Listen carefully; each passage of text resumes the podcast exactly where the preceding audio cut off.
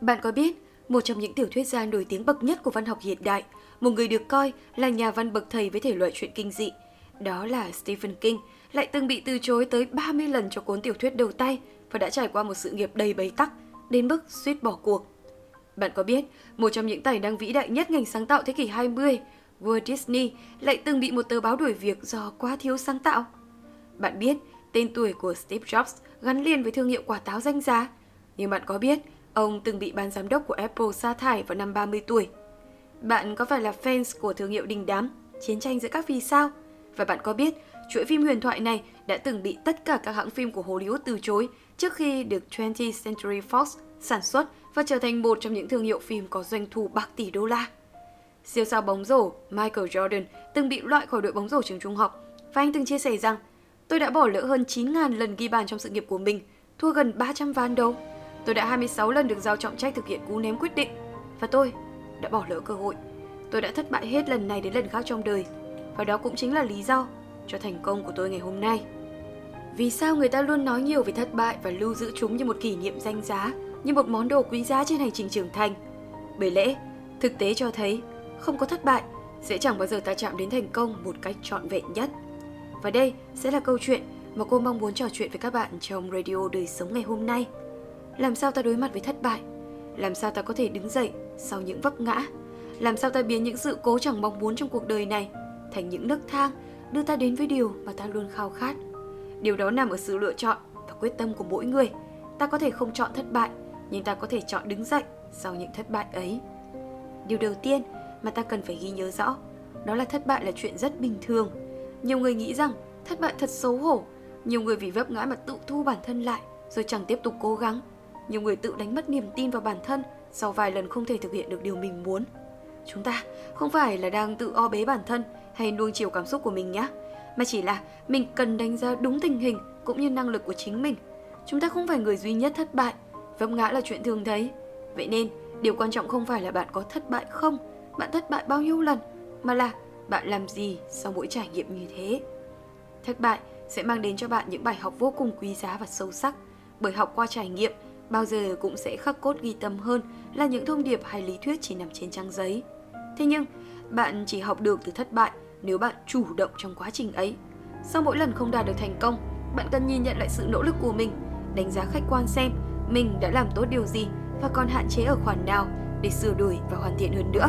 Tiền trách kỷ, hậu trách nhân mình không nên đổ lỗi cho ngoại cảnh mà cần xét từ chính mình trước. Bản thân mình chính là yếu tố cho mọi sự thành bại. Kể cả khi xã hội này có bất công đi chăng nữa, thì bạn cũng sẽ cố gắng đủ nhiều để đánh bại cả sự bất công ấy. Đôi khi, bạn chưa thành công chính là bởi vì bạn chưa thất bại đủ nhiều, nên bạn chưa học được đủ sâu. Bạn có bao giờ nghĩ như vậy? Góc nhìn của bạn sẽ là một trong những yếu tố tạo nên giá trị và những thành quả bạn mang đến cho đời và mang đến cho chính bản thân mình nữa. Như một câu nói mà cô rất hay dùng khi giảng văn, Mà chắc là các bạn học sinh theo học cô thì cũng thường nằm lòng câu này rồi, Đó là cùng nhìn xuống. Một người thấy vũng nước Một người thấy cả bầu trời sao. Nhiều khi người ta không hơn nhau ở xuất phát điểm Ở nguồn gốc xuất thân Ở tài chính, ở điều kiện Hay là ở vẻ bề ngoài Mà đơn giản là ở góc nhìn mà thôi. Bạn chấp nhận để sự thất bại ấy đè nén mình Để mình chìm đắm trong cảm giác đau đớn Và bạn sẽ thật sự trở thành một người thất bại. Còn nếu bạn đủ mạnh mẽ để đánh bại cả sự thất bại ấy, tiếp tục tiến bước và học hỏi từ chính những sai lầm, sau này bạn sẽ có một câu chuyện để kể khi đã thành công. Suy cho cùng, cô vẫn có một niềm tin rằng cuộc đời này rất công bằng các bạn ạ.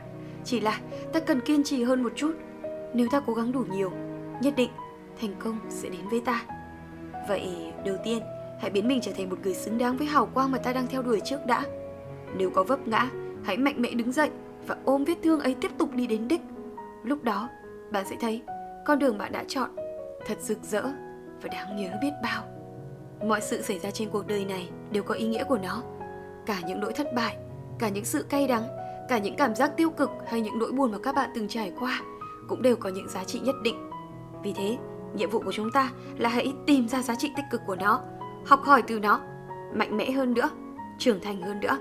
Các bạn biết không, một con người trọn vẹn nhất không phải là một con người chưa từng thất bại, càng không phải là một con người chưa bao giờ nếm trải nỗi buồn. Các bạn hãy nghĩ mà xem, một người chưa bao giờ biết thất bại là gì, một người chưa bao giờ biết buồn đau là gì, lúc nào mọi thứ cũng rất êm đềm, thì Thậm chí, họ còn là một người có cuộc sống quá an toàn và tẻ nhạt. Họ sẽ là người khá là thiếu các trải nghiệm trong cuộc sống. Và cũng chính bởi vì như vậy, nên họ mới là người mong manh và yếu đuối nhất. Còn chúng ta thì sao nhỉ? Chúng ta có một trái tim chắp vá, chúng ta có một thân thể đầy những vết thương do nhiều lần vấp ngã. Chúng ta đã trải qua rất nhiều các thương tổn, chúng ta đã trải qua rất nhiều những sự thất bại để có thể trưởng thành hơn và mạnh mẽ hơn. Và đó mới là những yếu tố để tạo nên một chúng ta trọn vẹn nhất. Và đến một lúc nào đó, chắc chắn bạn sẽ cảm ơn thất bại của ngày hôm nay đã tạo nên bạn của ngày mai mạnh mẽ, bản lĩnh và xứng đáng với những gì mà cuộc đời này đã trao cho bạn. Cô mong rằng nếu như lúc này các bạn đang có một chút thất vọng về bản thân mình, về một thất bại nào đó trong cuộc sống, nếu như lúc này các bạn đang cảm thấy vô cùng hoang mang vì đã vấp ngã trên một cuộc chạy đua mà rõ ràng các bạn rất mong muốn để đến đích. Chúng ta hãy sốc lại bản thân mình một lần nữa, hãy đặt niềm tin cho mình một lần nữa, hãy cố gắng nhiều nhiều nhiều nhiều hơn nữa. Và rồi ta sẽ thành công theo cách của riêng mình. Đừng nhìn xuống đất để rồi chỉ thấy một vũng nước. Hãy nhìn xuống đất nhưng là để tìm kiếm một bầu trời sao cho riêng mình các bạn nhé. Đó là những gì mà cô muốn chia sẻ với các bạn trong radio ngày hôm nay. Rất mong rằng radio này sẽ là một chút động lực, một chút cảm hứng, một chút xúc cảm để gửi đến các bạn trong một ngày tranh vênh nhất. Còn bây giờ thì cảm ơn các bạn đã lắng nghe và đồng hành cùng cô Sương Mai trong radio ngày hôm nay nhé. Đừng quên, chúng ta sẽ gặp lại nhau vào 21 giờ tối thứ năm hàng tuần với Radio Văn học và 21 giờ tối chủ nhật hàng tuần với Radio Đời Sống các bạn nhé. Cảm ơn các bạn rất nhiều. Còn bây giờ thì chúc các bạn ngủ ngon. Hẹn gặp lại vào radio tuần sau nhé. Bye bye. Các bạn sẽ nghe thấy có tiếng mèo đúng không? Chắc là nó đang nhắc các bạn đi ngủ đấy. Ngủ ngon nha.